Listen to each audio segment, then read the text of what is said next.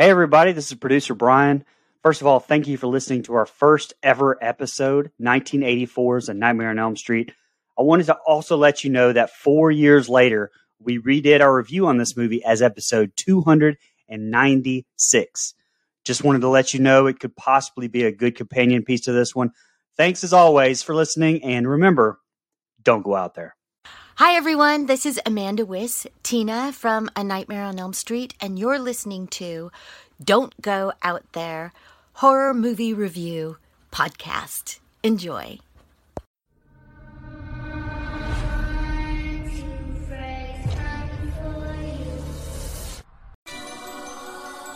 In a world where zombies, ghosts, serial killers, and vampires all exist, it's Nico, Brian, and Mike, and they are all that stand between you and the films that could end the world.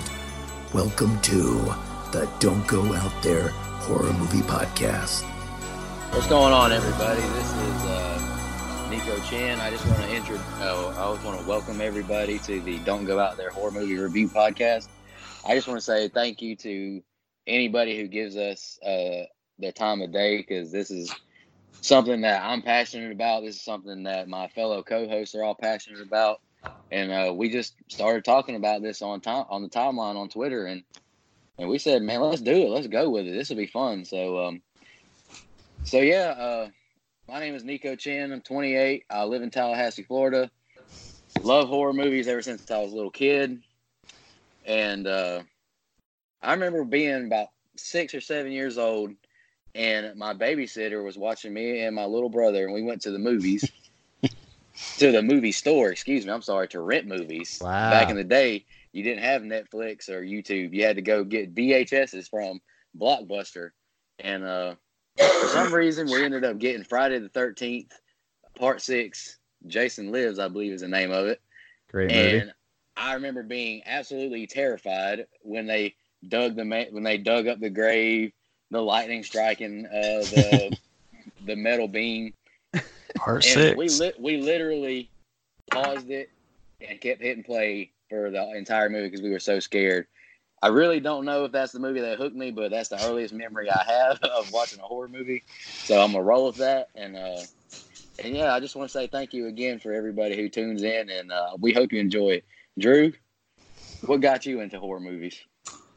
Uh, my grandma, my grandmother, uh, spent summers uh, with her every year, and my granddad, and uh, she was bedridden, so she was always in the front. But they had they had all the TV channels. I mean, all the TV channels. So we would stay up all night, two, three o'clock in the morning, watching just Tales from the Crypt, everything else. She she brought the love for it, but it's uh, my favorite movie that pulled me into it was um, it's called The Blob. It is- oh yeah. it is the cheesiest thing you probably have laid your eyes on, but I absolutely loved it and just like I was always on the edge of my seat. I was like I was like eight years old, but I loved it. And uh, yeah, that's the one. That's the one that's got. That's the one that's got me hooked. You know, and I have a fondness for uh, the the horror genre because of my grandmother, because of the the tight relationship me and her had. So it just kind of it just kept alive with me. Brian, what got you hooked? Hey, so uh, name's Brian Hathaway. Um, so I can't remember what I uh, ate for lunch yesterday, but I can remember this vivid memory for some reason. Um, I was on the school bus in fourth grade on the way to my grandparents' house to be dropped off, and you know I knew who Freddy and Jason was and stuff like that from you know just pop culture, but uh, you know the kid in front of me said, "Hey, there's this new movie called Jason Goes to Hell," and at the end. Freddy's glove comes up and grabs the mask. Yeah. So yeah, so yeah, spoiler alert for that uh, amazing movie that's uh, you know splits a lot of horror fandom. But uh, Jason Goes to Hell is actually my hook, and uh, so I went with my my next door neighbor who's my buddy, and we used to go up to T and M Video and uh, rent the VHSs. And hon- honestly, I rented a whole bunch of movies just based on their covers, and uh, so that's kind of what what kind of got me hooked. So my name is uh, Mike Settle. I'm from Lake Wales, Florida, good old Polk County. Uh, what got me into horror? I, actually got into horror late. I saw the uh, first Scream when it came out. I was way too young to see that movie, and I know it's not scary, but it had a lot of it had a lot of gore and and violence. I didn't quite understand what was going on. It scared the crap out of me. Um, even though I know it's not really a scary movie per se, but I um I uh hold on, but I also so a little bit later I and I know this isn't a real horror movie either, but I saw The Sixth Sense, and again I was young. I'm the baby here. I and you and you see the dead bodies and it's really scary and I didn't quite understand what was going on, but I know I didn't like it. So I took about and listen, I was a giant wuss. Okay, I mean a giant wuss when it come when it came to this stuff. And I uh, the next horror movie I saw, and this is a true story. The next horror movie that I saw purposefully was Rob Zombie's Halloween in 2007, and and Wow. from that now I know that, that that's late, but hear me out. After I saw that movie, I'm like, okay, this genre is actually the best. I went back and watched every single horror movie I could get my hands on, all the Halloweens, all the nightmares, all the Jasons, all the Texas Chainsaw Massacres, anything I could get my hands on. And so from that moment, I've been hooked, man. And what really got me back into it was obviously the release of 2018 Halloween. It's clearly my favorite franchise, but I'm also a big fan of of Freddy and the Nightmare franchise. But my favorite horror movie is John Carpenter's 1978 Halloween, which we are going to talk about at some point. Oh yeah, definitely. So uh, that that's all of our stories, all of our horror stories, if you will. And the movie we're covering today, guys, the classic, classic 1984, A Nightmare on Elm Street, Wes Craven's first big break, or at least in my opinion. Uh, brilliant director. This was the movie that kind of woke the world up to not only a kind of a psychological horror, it changed the slasher genre, um, but it, it gave Wes Craven his his big break. And and I and fellas, I guess we'll just start with the opening scene, which is you kind of think, and it's a good red herring, you, you because it starts with Tina in a boiler room, and you and it's creepy, and you see the glove, you know, you see Freddy making the glove, and that just kind of gets you right in the mood, man, or, or it does me. I'm like, okay, I'm locked in, let's go, and you see Tina in the boiler room, and you think Tina is going to be your main character throughout this movie, and Wes would do the same thing in 96 with Mhm. Scream. Well, we'll talk about it. That's kind of a Wes Craven deal. But I really love that scene. The opening scene is one of my favorite scenes in all of horror movies, all of movies, actually. Oh yeah, I, I agree with you, Mike. Um, the opening scene of A Nightmare on Elm Street, um, in my opinion, might be the best opening scene of any horror movie that I Close. can think of off the top of my head. Es- Especially the, the classics to me. Right. It's just uh, because you, are wondering what what what's going on here. What what what is this guy making? What is uh what is this girl doing in this boiler room in nightgown? And um, so yeah, I agree with you, man. The um, it really sucks you in that first five ten minutes, man. It's great. Brian, what are your thoughts on that first opening scene? Oh yeah, no, I agree. And honestly, I think what makes this movie right in the opening, you know, not only that scene, but you know, you can't really talk about it without talking about the soundtrack Oh, because yeah. I mean, Yes. honestly, I mean, it, it's probably a perfect score that's right up there with Halloween. I mean, I agree. Just, uh, Freddy's coming for you, and and the, the the whole the whole thing. So, um, no, I agree, and I think that for the most part, this movie holds up fantastically now, just as well as it did, you know, all those years ago. hmm That's a great point. To me, that's uh that's how I kind of judge the older horror movies. How well do they still hold up in 2019? Like uh, I was talking to my mom earlier. I don't think like the movie The Exorcist holds up well to me. Like it's back then it was it was claimed to be you know the scariest movie ever. I rewatched it a couple months ago. I was like, yeah, that was The Exorcist. But um, to me, just just the the character of Freddy Krueger is so unique because he's not just you know a, a guy in a jumpsuit behind a mask killing people. He's got you know he's burnt all over. He's got a unique uh, weapon he uses as a signature way he kills people, and um, he's funny. You know, he has uh, he has one liners. He um he not only just puts fear into people, he like he screws with their head. Like he like he like in the opening scene with Tina, he like he cuts his own fingers off just to mess with her. And then he'll allow her to rip his own face off and just show the skull underneath it just to mess with her. I, I think Freddy is. I mean, he's obviously probably the. He's obviously the funniest because he talks, but I just love the psychological head games he plays with his victims in their nightmares. Um, Drew, what are your thoughts? Uh, uh, so like the opening scene, obviously for me is actually my favorite scene out of all the series, the whole every whole shebang. That's my favorite scene. It's probably one of the to me perfect pitch game. Right. You know, it's just like, it's just there. Everything that you need in that scene, the kill, the, everything that leads up to it, and then actually go. You know, it's just it's just perfect. It's got humor. It's got his sick humor in there, like you know, with Freddy.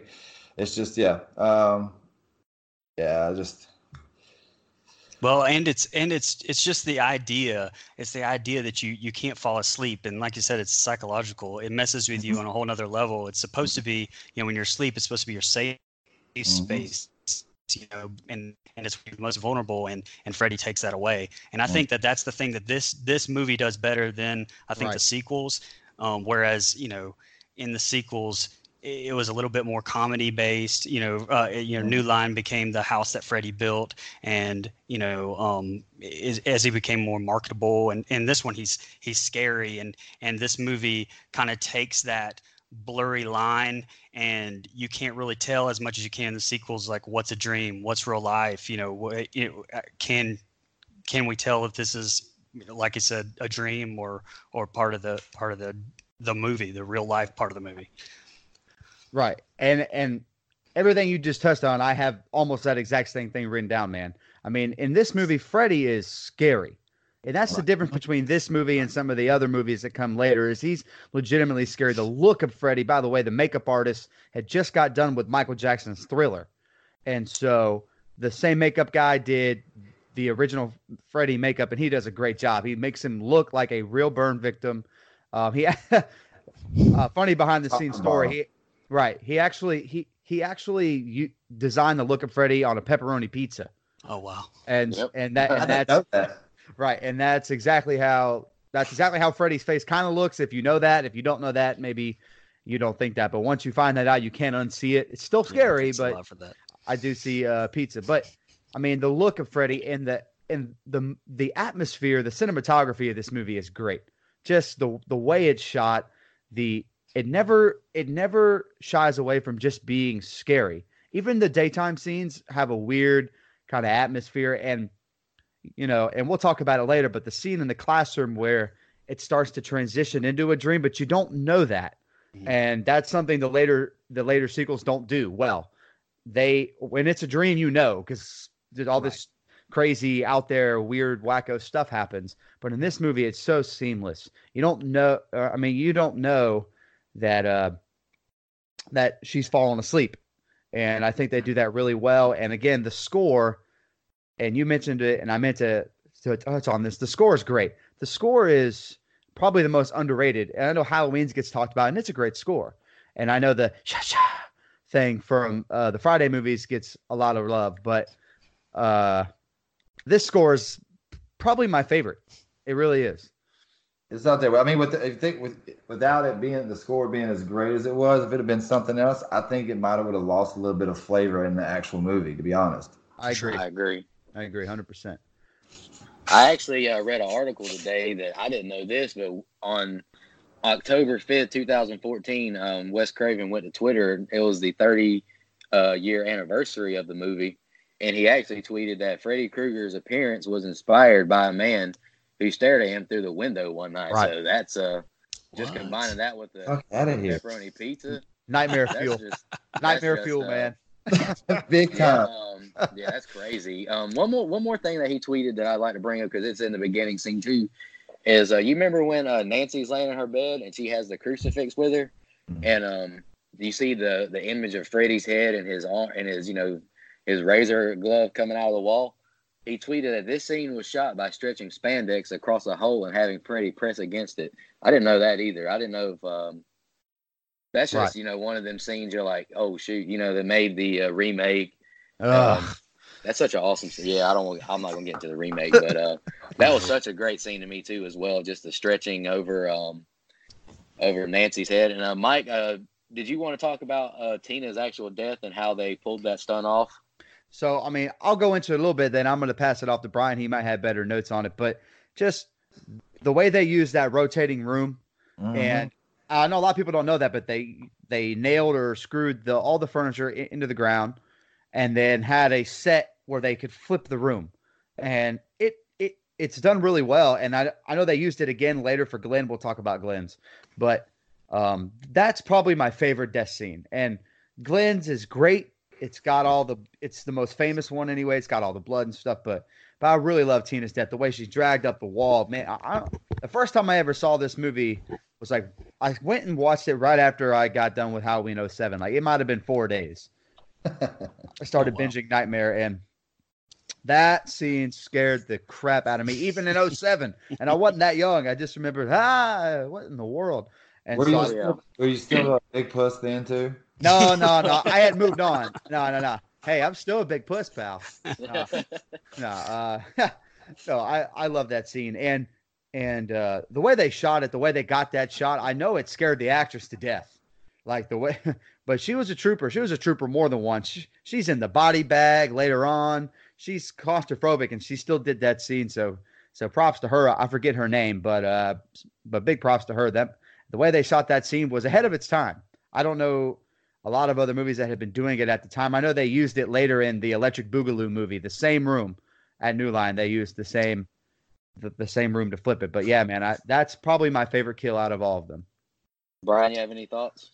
Uh, yeah, actually, and I think it's kind of funny how you know if you when you watch a movie when you're younger, and I guess my younger's a little bit different. I mean, I'm I'm 36, so uh, it Yes. was, um, but uh, but uh, like my, when you're younger, your favorite kill is one thing. Like when I was younger, it was the uh, the Glenn death scene, obviously, and obviously, I mean, I think that's one of the most memorable scenes of probably any horror movie ever.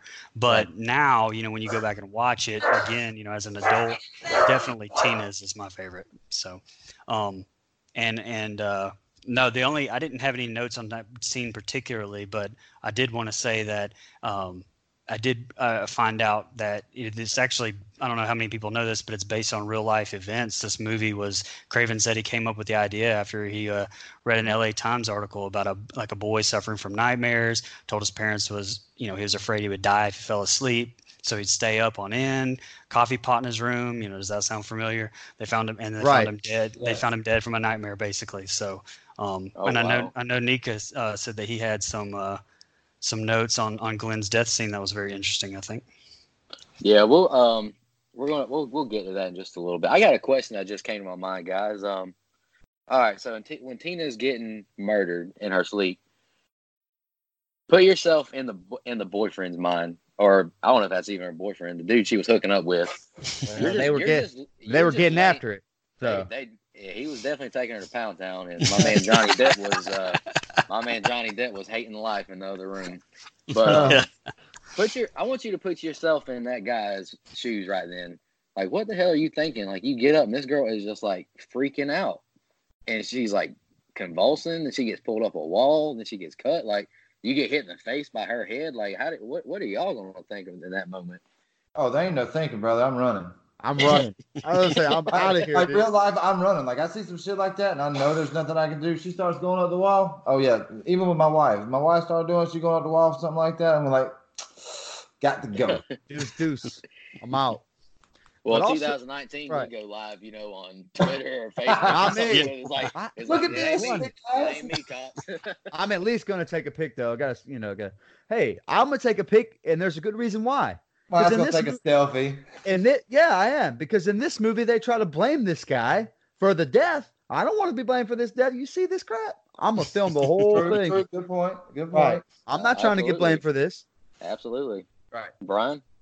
Yeah, no doubt. Um, exactly what you said. Nowadays, you know, you you'd film it probably, but when I watch scary movies, and especially like you know, as I got a little bit older, it wouldn't actually scare me because you'd put yourself in somebody's position and be like, oh, okay, well, I do that differently. Oh, well, that wouldn't happen. You know, somebody would do that really differently. But Right. it like in the uh, Texas Chainsaw Massacre remake, like eh, you know, if you're the guy in that movie, you are you're done like Dude, right off what? the bat. Yeah. Anyway, and so so I can't in wait to break one- that movie down. Right. So like in this one, um, well, I, uh, it, it's the same thing. You know, it's like, all right, well, what would you do? Well, you'd be framed for murder the same way. I mean, unless it was 2019, you had a cell phone. So, Well, after that scene, um, you know, the cops show up.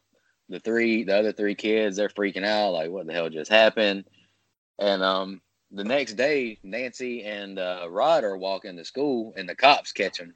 And this is where Rod goes to jail, and and Nancy is at school. I think this is another great scene. Nancy's Nancy's nap in school. This is another really really good scene, and you know she's you know just in the back of the room nodding off, and uh, all of a sudden she wakes up and she sees Tina's body in a body bag in the hallway, Oh, and you know, it. and of course, typical white person in a in a horror movie, instead of avoiding the danger, they run to it. So, and she starts chasing his body down the hallway, and uh, Nancy. yeah, and uh, Oh. and she runs into the hall monitor with uh, the the red and green sweater. Then uh, we know who wears the red and green Right. sweater. Do y'all Right. have any thoughts on this scene? I do. Real quick, I'm gonna jump in and then I will pass it around. So this is my favorite scene. Okay. It's Really? my favorite scene in the whole movie because Okay. of what I spoke about earlier, where they, you can't tell it becomes a dream until the boiler room. You and I love that you can tell, but you can't. Something feels a little off about it, but it's so subtle that it's really hard to. You're, you're questioning it the whole way through with it. Right, right, right. You're kind of wondering, is this really ha-? like because there's no clue, there's no giveaway that oh, this is a dream now. She just nods off in class, and then I'm not gonna lie, I laugh every time the "Where's your hall pass?" like that. right, that's what I laugh every time. And so again, there's a little bit of humor in Nightmare, which is way different from the other franchises. But I I love that scene, man. The Nancy, the whole the, the whole thing, man. And when she gets to the boy, like it's a great scene. It's my favorite, definitely. That's interesting. I mean, it's a. I mean, as far as your favorite, I, I I'm. It's a good one. I just kind of shot, shot me. That's your favorite out of all of the, the whole movie. Yeah, man. Yeah, But man. But I'm like you. Like I, the reason why I liked it that scene so much is because instead of it just kind of dying dying down so quickly, like they come back and they want to put you right back. They want to get that heart beating real quick, and then once you're and you're like I said, you're questioning yourself. You're like, is this shit? Is this really happening? Is she really seeing this? Is she asleep? Is she, you know you got the questions, and then bam, they get answered for you when she starts going down. Right. Well, this is one of those sequences where we were talking about earlier was actually scary and Yeah. like the phenomenal visuals, like with them dra- dragging the body and everything. Like you know, it's it loses any of the comedy like the sequels had, and like this one just went straight for like, hey, it was this is probably actually the first scary thing to me for you know for the movie. Right. One thing I would like to bring before we move on to the next scene that I thought was very interesting is where did I would like to know how Nancy got the wherewithal to burn her own arm to wake up. You know what I mean? I was just Smart. it's it is smart. It's but it's just like I wonder what would cause her to think that or to Well- just do that. Script. Well, right. Well, that's true. But also, and something I want to talk about when we go over our positives, or we could just talk about it now. I think Nancy is probably the best final girl ever because she's not just your, not your run up the stairs and trip, not your oh big boot. You know, like they make fun of it and scream, but she's actually a, a she's a badass. I mean, she, Yeah. she fights back. She's smart. She stand, you know, she stands on her own two feet, and that's kind of like I'm not going to let you kill me. Uh, I'm smart. I'm going to burn my arm. And while in that in that moment, I know I wouldn't be smart enough. I don't know what I would do. I probably would, would just die. So Yeah. I know. So so I give her all the props in the world for that. Yeah, I, I agree with you on that, man. It's just, and I, you know, um, after after this scene, you know, she gets burned on the arm, and um, and now you know Nancy is uh, she's at the house now. Here's another iconic scene. She's in the uh, bathtub, you know, Oh, yeah. her mom's mom's scene. knocking on the door. Don't fall asleep in the tub, Nancy. Don't fall asleep.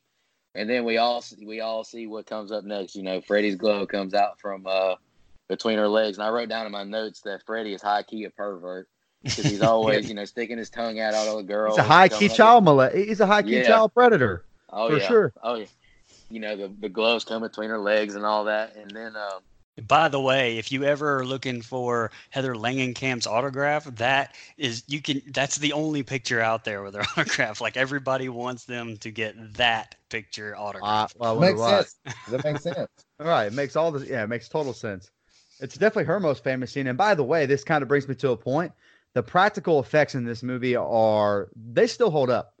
The glove, I agree. Right? So, so I mean, I know that's that's not that hard to do with the glove in the water, but it just kind of takes me to the point where the practical effects they still hold up all these years later. I mean, it's been over 30 years now, and some stuff still it doesn't look cheesy. That glove coming up through the water is not cheesy. When you're watching that movie at the right time, you're sucked into what's going on. She dozes off in the tub after her mom says, "Don't fall asleep," and you're like, "I'm not gonna fall asleep, whatever, lady." And then she dozes, and then that glove starts to come up. The first time I ever saw that movie, I was like, "Whoa, that's Yeah, awesome! whoa. That's done really well." Right. It really is crazy to think that this movie is 35 years old, though. Right. You know what oh, I'm saying? Oh yeah. It's like this movie is older than you know me, Mike. Brian was one years old when it came out, yeah. right. but I know Mike's Don't got worry, some. Mike. Mike. Andrew has. Don't worry, Brian. I was, I, I was one year old too, man. Okay, I appreciate. We're the Somebody- I know, uh, here. I know Mike and uh, Brian have some hot takes on this. Uh, on the next kill. Now we're in. Uh, So wait before Now- before we go, Go- to the next ahead, part, Drew. uh, one thing. So have y'all ever like looked into and seen like the deleted scene, like the deleted scene with Nancy and how uh with, with Marge, her mom, where like you know they uh they go into deeper detail of what happened or why they burnt Freddy Krueger, you know, Yeah. what he did. hey, Yeah. tell us about it because I actually haven't seen those. It's not on my Right. DVD that I have. I've heard about it, but I- I don't know the details. So yeah, go ahead, man. Uh, I mean, like I was going back and looking through it, and I was like looking at it, and they're basically what it does is they they give more dialogue of why the parents and why they did what they did. You know, with the whole he's a child murderer and everything, and then that he uh he actually killed their their friends, her friends and family siblings. So like she, one of her brothers or sisters was actually a part of like you know one of the kids that got killed by him. Like I haven't seen it either, but it was like in an article, and uh, part of me now wants to go see if I can find this deleted scene. It's got to be on YouTube. It's got Oh, to it's on there somewhere. It has. Gotta be. So I'm gonna, I am definitely gonna go search and find that and watch it because I would like to know, a why was it deleted, or maybe after watching it you can see why it's deleted. Right. But I thought it was kind of neat that there was a deleted scene that had more info to do with you know your main character. Right. No, and I, I actually agree. vaguely remember watching that scene, and like on on the one of the Nightmare uh, DVDs that I used to have uh, before the Blu-ray releases. But um, uh, it to me was a scene that definitely should have stayed for that exact reason. Right. Right.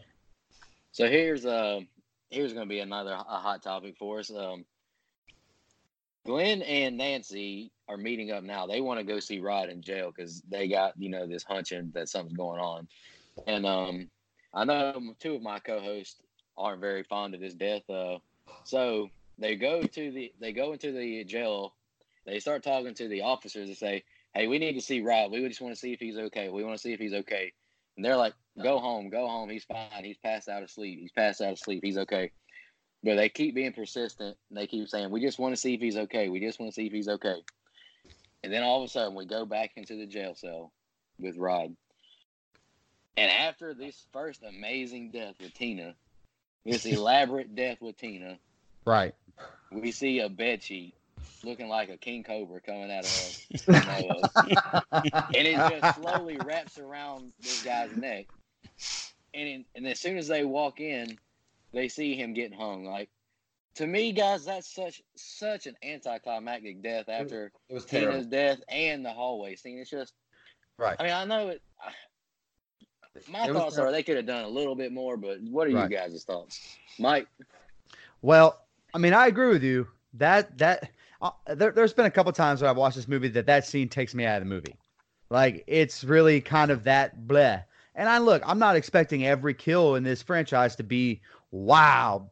I know that's what they did later, and it it's but it's not even practical in my opinion. I mean, if you're gonna do a practical kill, then just have somebody shoot him or stab Yeah. him or something like every kill in Scream. So, I mean, I just no uh, no really, but I I I uh hey man, come on. I uh Keep bringing Scream up, buddy. I want to. I want to let the chopper sing. no no no we got that later. So but no, in reality, that scene doesn't make a whole lot of sense to me, and I'm just not a big fan of oh let's choke this guy. Scary. I I think it falls flat, especially after you've seen Tina's Yeah. death. and you, Yeah, it's definitely flat. It's definitely a flat kill. It- it- like almost like either do it a little bit more with a little more enthusiasm, or Right. sit up with it, or honestly just don't do the kill.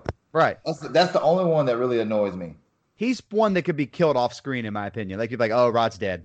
All right. Well, you know, the funny thing is, is when I was doing some of these other things, I was like looking at some of the fan sites that they got there. And so I was like, what's the top 50 kills or whatever in all of the series? So, all, top to bottom, every series has been done. Like, they rank the kills. Do you want to know what it ranked as in uh, 1 to 50? Rod being hung in his jail cell? Is this just Nightmare on Elm Street or just all kills in general?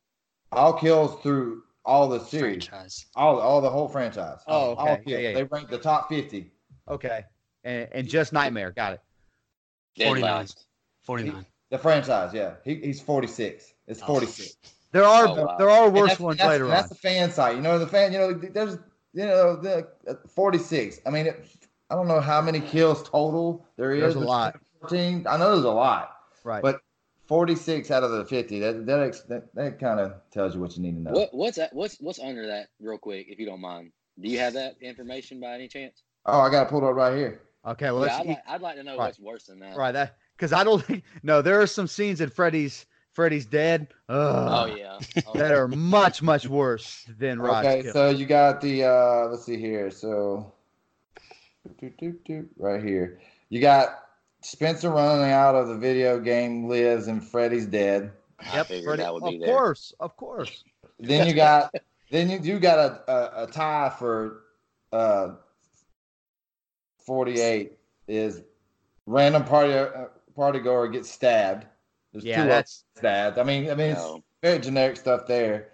And then you got you get Carrie gets stabbed through the chest in an uh in part two. yeah. In part two, yeah, part two's got some lame kills too. By the way, Yeah. Part two got is some cool just- kills, but Part two is a cluster, but go ahead, Drew. yeah, go ahead.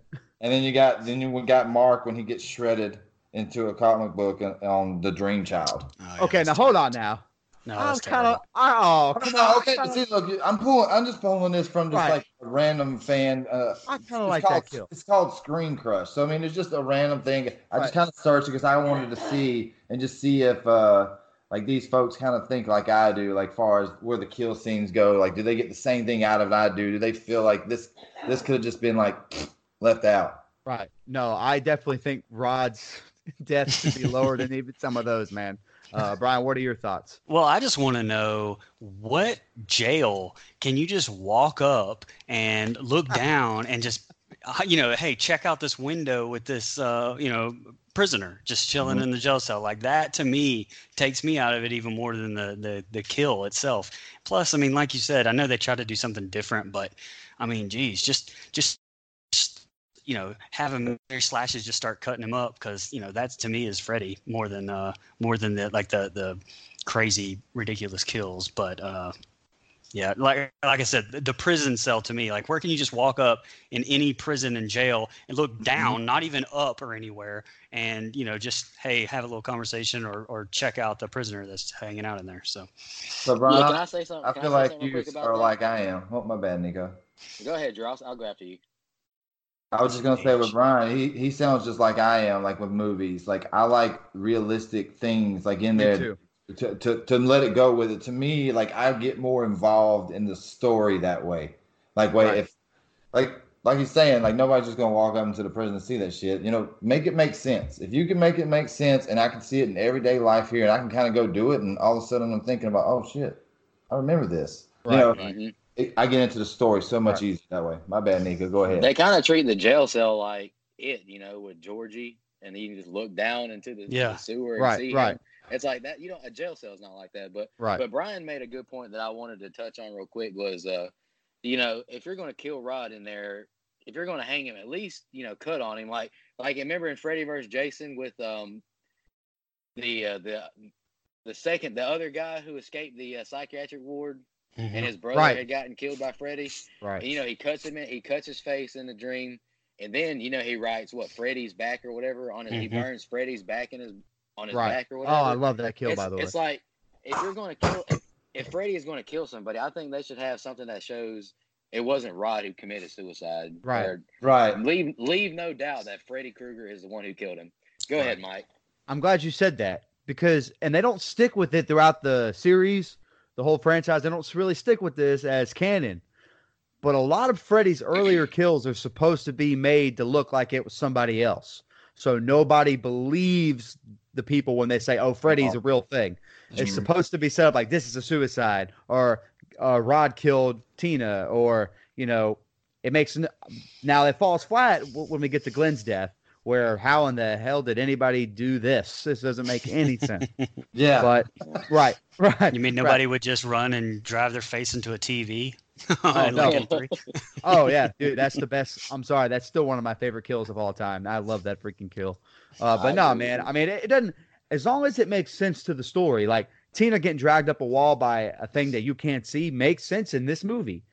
It the the jail cell. Uh, I guess we can move on from it because I feel like we're harping on it, but uh, it just falls flat. It's just bleh. It's just there, and I feel like Rod. It sounds weird because it's a horror movie, but Rod deserved a better death.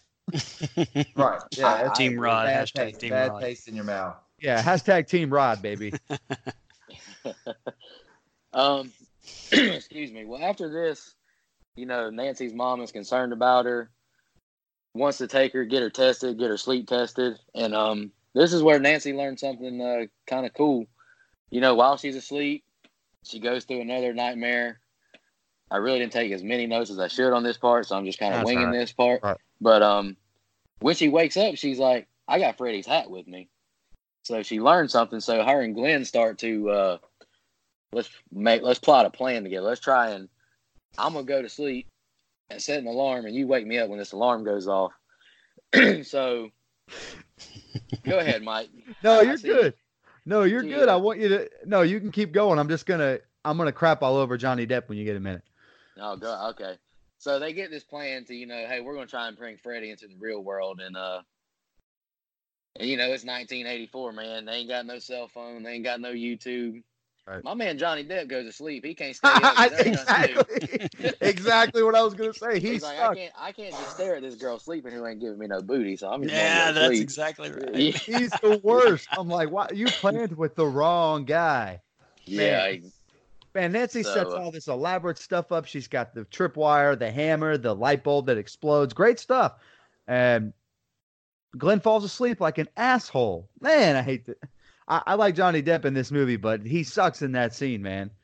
yeah. The the Freddy definitely takes care of him for uh, falling asleep on the girl. Yeah. Yeah. Oh yeah, that's Oh. uh that's actually my favorite kill in this for this. Even though I think my favorite scene is the Tina death, but like my favorite kill is definitely when Glenn goes out. It's hard to beat, man. It's one of the best kills of all time. Favorite one. so do y'all want to just go ahead and transition to Glenn being back at his house? Nancy's trying to call him on the phone or whatever. The parents ain't having it. Um, I love the dad. I love, I- yeah, I love Glenn's dad in this movie. He's hilarious. Uh, yeah. sorry, I have to call you tomorrow. Click. Yeah, just leaves the phone off the hook, you know, 1984 style. Right. Then all of a sudden, you know, my man Johnny Depp's laying in his waterbed, listening to music and watching the TV. How can you hear both of them?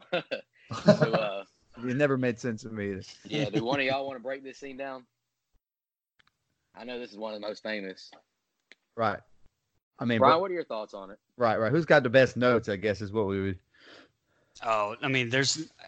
I, this didn't somebody have like the actual like how it was actually done written down? Like, I mean, I think the visuals are amazing, but even as a kid, I was like, "Damn, that's a lot of blood for like one person." You know, Right. I mean, it like fills up the whole room.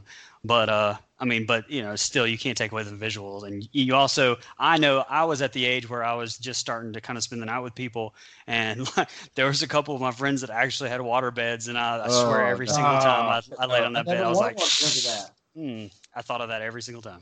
Yep. Man, no, thank you to the ma- no, thank you to that. I'm kind of glad I didn't have to go through that. I'll be honest with you. Uh, I'm glad I missed that. So, I, I mean, I, I don't have exactly how it was written down, but they did wash. So they cleaned off the. They actually clean. I, I don't remember which order they shot it in, but they had to clean off that room to get it ready for the next kill, which was, I believe they actually shot Glenn's first, if I'm not mistaken. I think they shot Glenn's first and had to clean off all that fake blood, all that corn syrup and stuff. And, or actually, I think it was dye. It was like red dye. And then they had to clean all that off and then get it ready for Tina's death. And so they used the same room because they the director had to be upside down to get that shot of the blood going like a volcano out of the bed, and they had to the director had to be upside down. I believe he almost fell, if I'm not mistaken. I believe it's what it said in the Never Sleep Again documentary. I've seen a bunch. So I mean, just the way. Uh, again, the movie is ahead of its time in practical effects. The way it was shot, the shots they got with the budget they had, um, and that's one of those. It's just the the small budget that they did have, the way they were able to get all that blood to shoot out of there like that is really, really well done. And I'm not gonna lie, the first time I ever saw it, when he gets sucked into the bed, I was like, oh sh. Yeah, I dropped some. I was like, "Here we go." I don't know what's gonna happen, but here we go. and man, I was not expecting that. So I will say, in hindsight, it's a it's a little hokey, it's a little campy how how much blood they use, but it's still a great scene. Oh, Mike, awesome. uh, fun that you mentioned. I actually had that tweet brought up that Wes Craven did on the 30 year anniversary. He said that he was told that over 500 gallons of fake blood were used during that scene. Jesus. Holy smokes! 500 gallons. Holy smokes, man! Yeah, uh, that's a lot of blood, man. A lot of fake blood for one scene, but hey, it's still talked about 35 years later. And, and and you know they actually put that as a ranking number two on that top 50 list. They put Makes that sense. Sin's death on two, and then they got Tina as number one. let, let me ask you a quick question. It's not in this movie, but is the puppet one number three? The ventriloquist? Or Oh, I love the that puppet kill. one? Let's see. Because I'm willing to bet puppet is three and four is the it's prime time bitch with the TV. Let's see. Uh, top. I'll go for top five right here just for you. We got on per. No, this is just per that one uh, website. You got Tina one. You got uh, Glenn as two. Then you got the human puppet three. Uh, then Jennifer gets welcome to prime time in Dream Warriors. Yep. And then number five is Joey gets waterbedded to death in Dream Master. Okay. Well, um, guys, Human let's- body, by the way, holds 1.5. Uh, I think it's like one 1.5 gallons of blood or something like that. So It's definitely not the, the number that Nico gave 500 us. gallons or something. Yeah. Um, I think I think the ending of this movie kind of is hokey to me personally. It kind of loses Ugh. me a little bit. Is it ever? It's it's uh Mhm. you know Nancy is in a nightmare. She wakes up. This is actually one of the best. this is actually a jump scare that still sticks with me to this day. She's sitting on her bed, just chilling. Then all of a sudden, Freddy just jumps from the other side of the bed on the ground. I guess scared, scared the hell out of me the first time I watched it because I wasn't expecting it. right. No, it's But, a good um, jump scare. But I kind of just don't like the fact that she kind of like Kevin McCallister Home Alone this this house. Oh, I wrote the same thing down. I, I, yeah, I figured we'd all write the same thing. well, it's, just- I wrote that down too. Booby trap. know, I said. it's like, is the wet bandits coming after her? Or is it Freddy Krueger? Yes. You know what I'm saying? Right. Like, Drew, what are you? What are your thoughts, Drew? Because I know we probably all think the same thing. Um, so like the good thing is, is I actually when you're talking about jump scares, like one of the that's kind of one of my pet peeves in movies. Like Ugh. you better do them. You'd better do them well. You better do them well, or I'm gonna come at you. So one, two, three, four, five. six, Unlike the seven. nun, who did a million for no reason. Anyway. Like they only did like eleven in this movie. Eleven, which is in, in what? It's an hour and what? Thirty minutes, I think. What the runtime is like a hundred hour thirty-five or something like that. So Yeah, eleven it's not real long. in an hour and a half movie. That's that's a pretty good number. But like the frequency in the last like twenty minutes of the movie Right. is you got the you know Freddy's coming out of the bed, you know with his claw coming out of the bed. Then you got uh when he jumps out at Nancy. That's like at the hour and twenty mark. Then you got when Freddy jumped out from behind Nancy's bed when she woke up from the nightmare. And then the last one is you know with him bursting through the door and grabs Nancy's mother. You know those are your jump scares towards the end. Like the, to me, I thought they did them perfectly. Right.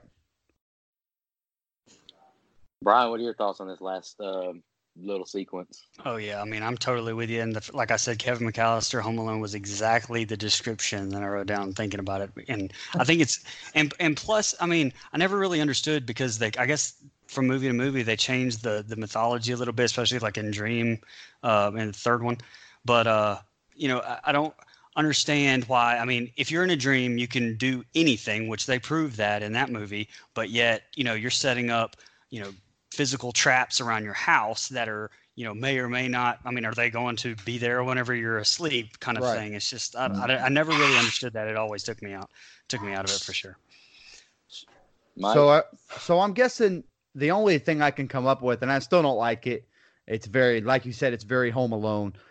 Um, the only thing I can really think of to justify it is he's brought into the real world, is he not? Is because when Freddy is brought into the real world, as we see in Nightmare Two, which is way too much. But I, I mean, I get, I, I mean, if Freddy's brought into the real world at all, then I guess he is he becomes a little bit mortal. If it's the way that I understand it.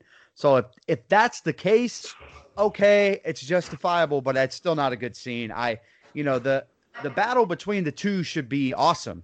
You know, they're finally getting to meet. Here we go. We finally get to see our badass heroine defeat this burned freak guy, and it's very. There's some hokey stuff in there, and I actually, uh, you know, he he's chasing her around the room, and he's she's hitting him with pots and pans or whatever, uh, vases and all this stuff. I just didn't like it. I thought that the sledgehammer was kind of hokey.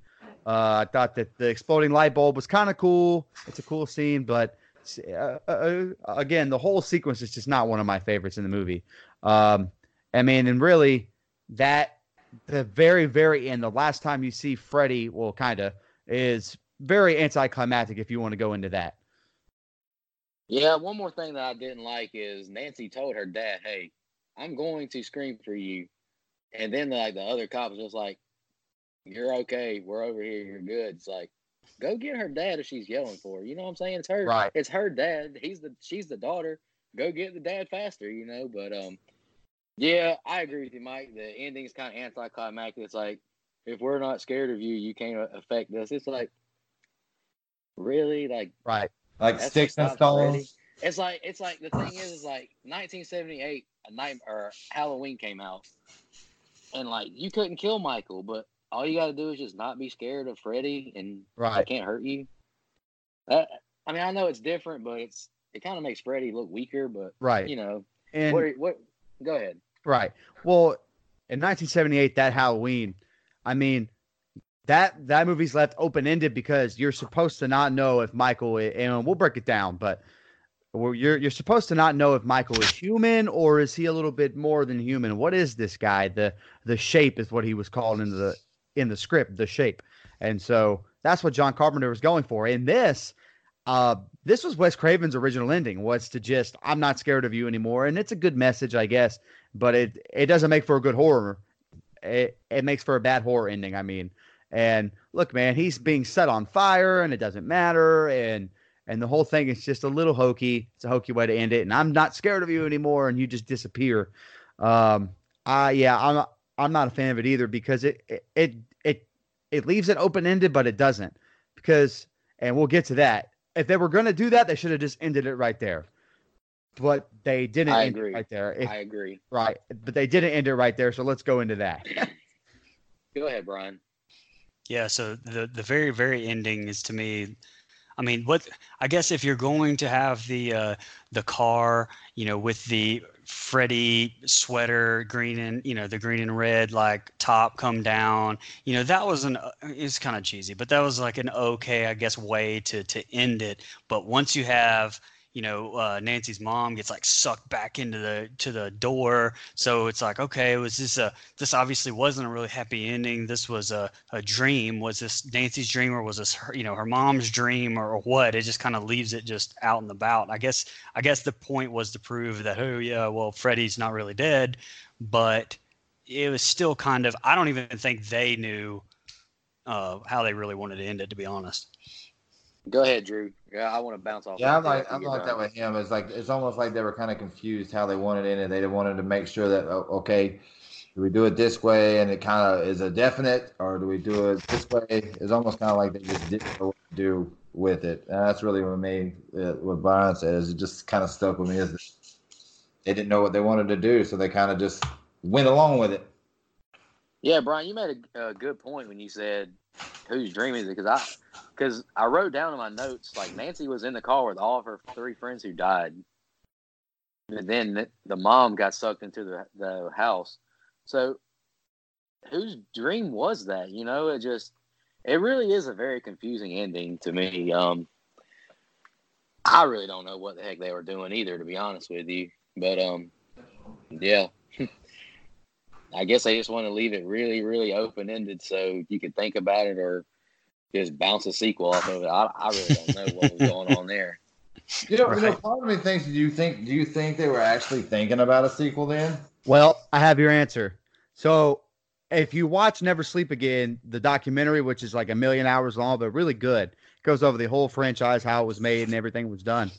They talk about that's why that ending ended up being in there because originally Wes Craven just wanted the "I'm not scared of you," "Bye bye goes Freddy," and then they he, she opens the door and everything's all nice and sunny and all that stuff, and that's the end. That's the end Wes really wanted and the car being red and green stripe, haha, Freddy's got you again, and then the mom being ripped through the window. The double ending was all the was all New Line. It was all it was all New Line's doing because they they saw money as they were making it. They saw money in the Freddy Krueger character, and apparently not enough money because in Nightmare Two they tried to do someone else that wasn't Robert Englund, and that shit wasn't going to work because Robert Englund, which we could talk about, Robert Englund is the freaking man. And he's not he's not so much ha ha Freddy in this movie. He's a lot of very scary Freddy, and I I I like that about this movie. I like some of the I like some of this the funny Freddy stuff, but in this movie, it's the first time I ever saw it. He's terrifying. I agree. Right. I really like this Freddy a lot. Yes. Mhm. He doesn't really say funny one liners. He just the stuff he does to his victims is funny. Like Right, Like he's like your he's, own he- fingers he's off, toying with your them. chest open. Exactly. right. It's Playing like with you his don't- it's like you- it's like you think you have a chance, but you really don't because he just cuts his fingers off and grows them right back. I, I love the psychological fear that he puts into his victims. Right. So um, we kind of talked about this during the movie or during this breakdown, but um, I wrote down in my notes what. So, you, which one of the two famous kills in this movie is your most memorable or your favorite? Tina with the getting drug up the roof and the wall and then getting slashed, or Glenn getting uh, sucked into the water bed and having all the blood sprayed onto the ceiling? Which one is you guys' favorite? My personal favorite, and it it it's Tina's definitely just because it's the very beginning of a new franchise. It sucks you right in with her. it introduces Freddy. It's Like, perfect. I I will never forget the the scene in the beginning where she's like, "Is this God?" And then he's like, "This is God." You know that line. That line is so Yes. good. That just hooks me in. And yeah, Tina's death is just the best to me. It's just like that's most that's the most what the hell kill in this whole movie. It's it's great. Brian. No, I agree. Tina's Tina's definitely. Uh, I, I touched on that a little bit earlier. Tina's definitely my favorite one now, um, as opposed to when I was younger and uh, with the Drew kill, or Glenn kill. Sorry. I was like, Drew's Drew's dead, dead. man. Go ahead, Drew. Yeah, I mean that's like I said. My favorite. It's kind of weird because like you know I told y'all my favorite scene is the Tina. You know the Tina scene. That's like my favorite scene. But and I'm actually went back to my favorite kill, and this one's actually Glenn. My favorite scene overall because of this, I'm taking the scene just in Right, general. right. Like, bam. That's my. That's what I think of. That scene right there is where my mind goes to when I think back to it. But Glenn's like my favorite kill in the movie. Mike. my my favorite kill out of I, I'm right there with you, Drew. My favorite kill out of the two is Glenn, just because of how memorable it is, and you don't really see that coming. All that blood, you don't see it coming. My favorite scene, however, I know I said the classroom, but it's real close with with the death of Tina. Her getting dragged up the wall and stuff is again not something I expected, but just as far as a kill goes, it's kind of hard to beat the Glenn kill. Yeah, those two are definitely the most iconic. Two are, you know, it's definitely the two of the best in the entire series, most Mhm. memorable. Um, I wrote down in my notes just a couple of nitpicks that I have. Um, I want to I want to just touch on jump scares real quick. In the very beginning of the movie, um, Glenn, Tina, and Nancy are sitting inside eating popcorn snacks, and they hear something outside. They're talking about you know their nightmares they have, and they go outside, and you know Glenn says, "Who's who's there? Who's there?" And nobody answers, and he turns around, and then Rod just tackles him. It's a big jump scare. I hate those kind of jump scares, guys. I hate horror movies that use fake jump scares. Like, if it's not really something like to me, when I when I watch a jump scare, I put myself in that person's point of view. Right. I am not going to be scared of a cat jumping out of a cabinet. I No. will be scared Oh, I if I'm sitting on my bed and a burnt man in a red and green sweater jumps from the other side of the bed Right. with, Well- a, with you know with a razor glove. You know what I'm saying? Does that? Yeah, I sense? get I get what you're saying too, but a lot of times, like with these jump scares and horror movies, I'm not saying like every time they're like this, but like you're talking about like a cat coming out of a cabinet. Imagine if you were that that character and you were in this situation and a cat jumped out of that cabinet. You trying to tell me that you wouldn't be scared? I mean, I would be scared, but like, th- if you're going to do that, don't make, don't put a super, super loud, you know, beam of music with it. Oh, see, Like, I'm let- with you on I'm with you on this. I'm I'm with you on saying- that as well. Mm. Yeah. Like, like, like in, like in the 1978 Halloween, whenever um Doctor Yeah. Loomis is just is, is you know he's just thinking, then like the cop puts his hand on his shoulder or whatever. There's no that, that could be a jump scare if they put the noise with it, but he just turns Right. around. He's like, "Oh, you scared me." That that's an effective. You know what I'm saying? I, I hate jump scares. Go ahead, guys. If you got any nitpicks, well, that's my nit, one of my nitpicks besides the ending. Go ahead, Mike. I got one. I, I have. Well, we went over the double ending. We went over the jail kill. So those are my two big negatives, my two nitpicks. In an overall great movie, at least in my opinion. Um, but the the ending that we talked about, the I know, I know it was 1984, but man, when they pull that dummy through the window, Yeah, it takes me right out of that scene, man. I can't help it. You, especially once you realize that's a dummy, and it doesn't take very much to see. It look, it looks like a dummy. It, it looks like a plush doll almost. And they used other dummies earlier in the movie. With they they they covered it real well.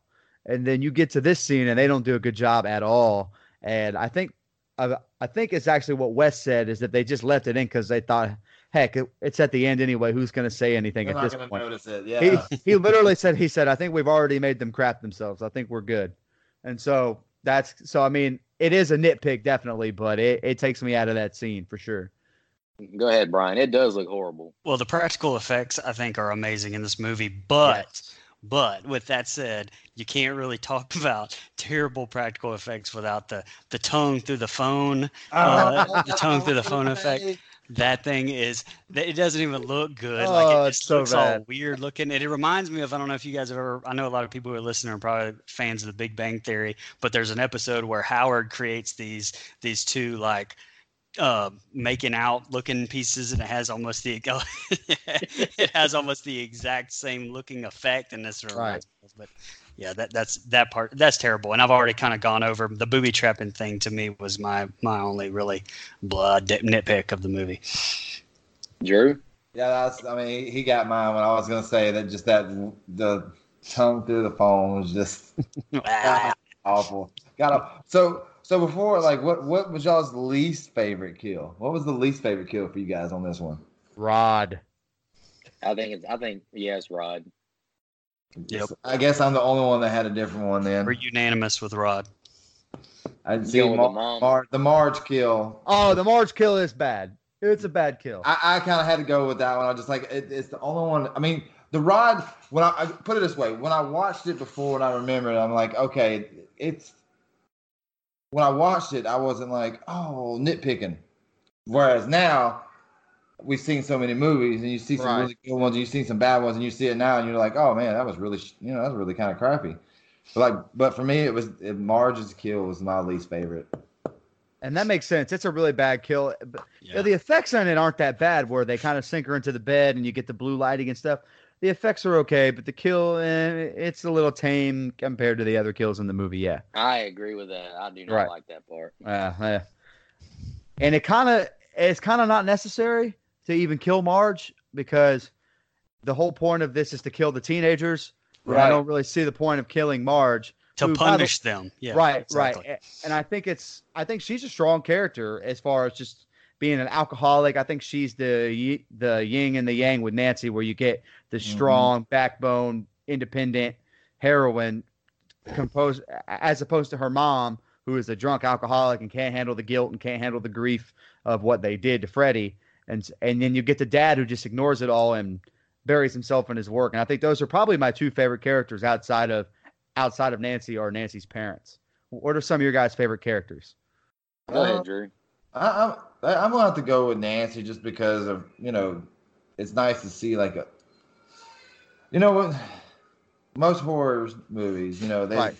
They, they, they don't give the strong characteristics to the, the female leads as they do sometimes with the male leads. So it was nice to see that hey she was on top of it. And this is in '84, you know. It's like she's a she's a teen. She's figuring stuff out and she's Right. like thinking it through. She's making a plan. She's going through it, and like everybody else is kind of like ah, but she's just like no, we got this. I So love I- that. I- about she's her. definitely my favorite. She's definitely my favorite. Yeah, I agree. I like Nancy too. She's um, I mean, I, we didn't like the ending, but it's smart to set up booby traps to you know catch Right. the guy. But um, Right. and yeah, I mean, back then it was a different time. You know, it was cool to give a female, you know, another another female besides Jamie Lee Curtis, um, you know, to use her as a hero, you know, a hero or Yeah. whatever. So it's Yeah. uh, Brian, who's your favorite character? Well, I mean, Heather Langenkamp and Nancy is my favorite character, like for sure. That's that's why my three favorite nightmares are the three that she's in. But I it, just go a different route. I'm gonna go with Nancy's dad. Oh, I Um, love. Yeah, love it. Uh, love it. and and I just I, I don't like I, I feel like he's a he's a good strong character. I think uh, is Donald Thompson is his name I believe, and uh, um, I like to see him, um, especially in the uh, when he gets a little bit older. So I, I like it. I like it. All right, I think uh best way to close this uh this review out, guys, just let's rate the movie one to ten and uh since we all met on Twitter, let's throw our Twitter ads out there if they want to follow us, ask any questions. Is that cool with y'all? I'm cool with that. Great. All right, first of all, the horror podcast Twitter is at don't go out there. And my rating of this movie, I'm gonna give it an eight point five. I think it holds up well 35 years later.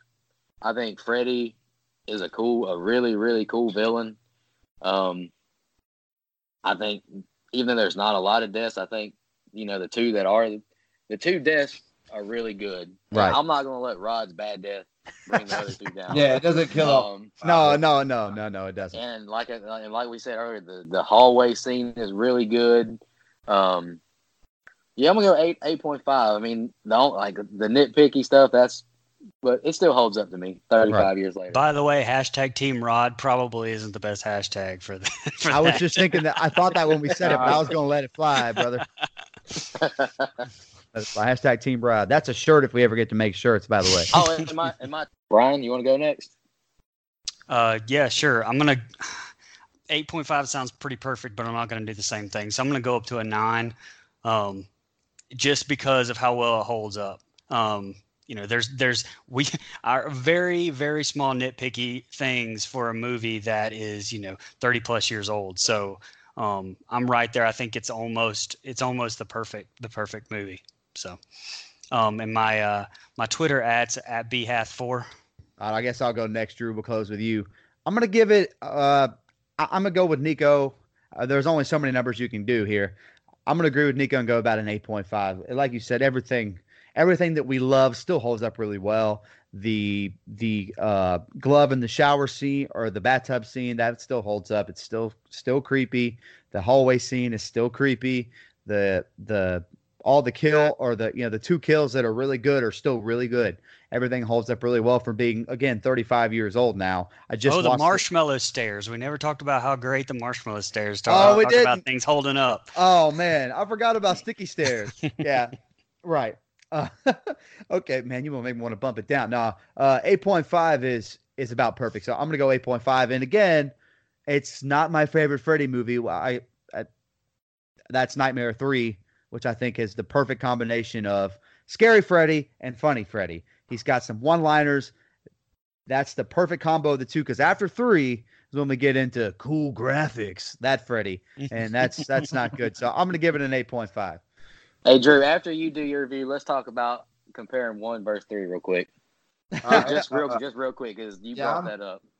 I'm gonna. I mean, I was like you guys, like the eight. Y'all are like that's at the eight point five. I'm gonna strictly go with the nine because you gotta believe that it, the the era that it was put in, Right, right. the way it was made, like the whole the kills, the characters themselves, and the main, you know, the main character, which is obviously Freddy, is held up over these years. People, you'll say Freddy, and be like, oh, they know exactly what you're talking about. Right. So the longevity of this movie is the reason why I'm going nine.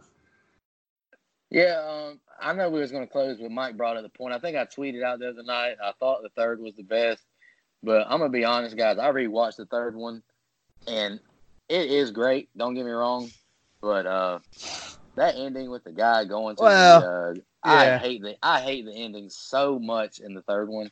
It is that bad. uh, I I mean the the puppet kill, the is prime time bitch that kill oh, so many so good, good.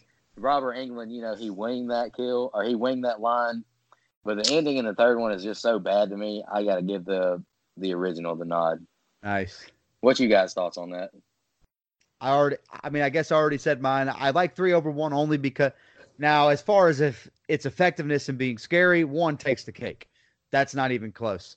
But as far as the enjoyment I get out of the movie, I'm going to go three. It's kind of, I have more fun watching three as far as just like a sit down and a rewatch. I'd rather rewatch three than rewatch one, but they're still both really great. And the end is, is crap. It's dog shit.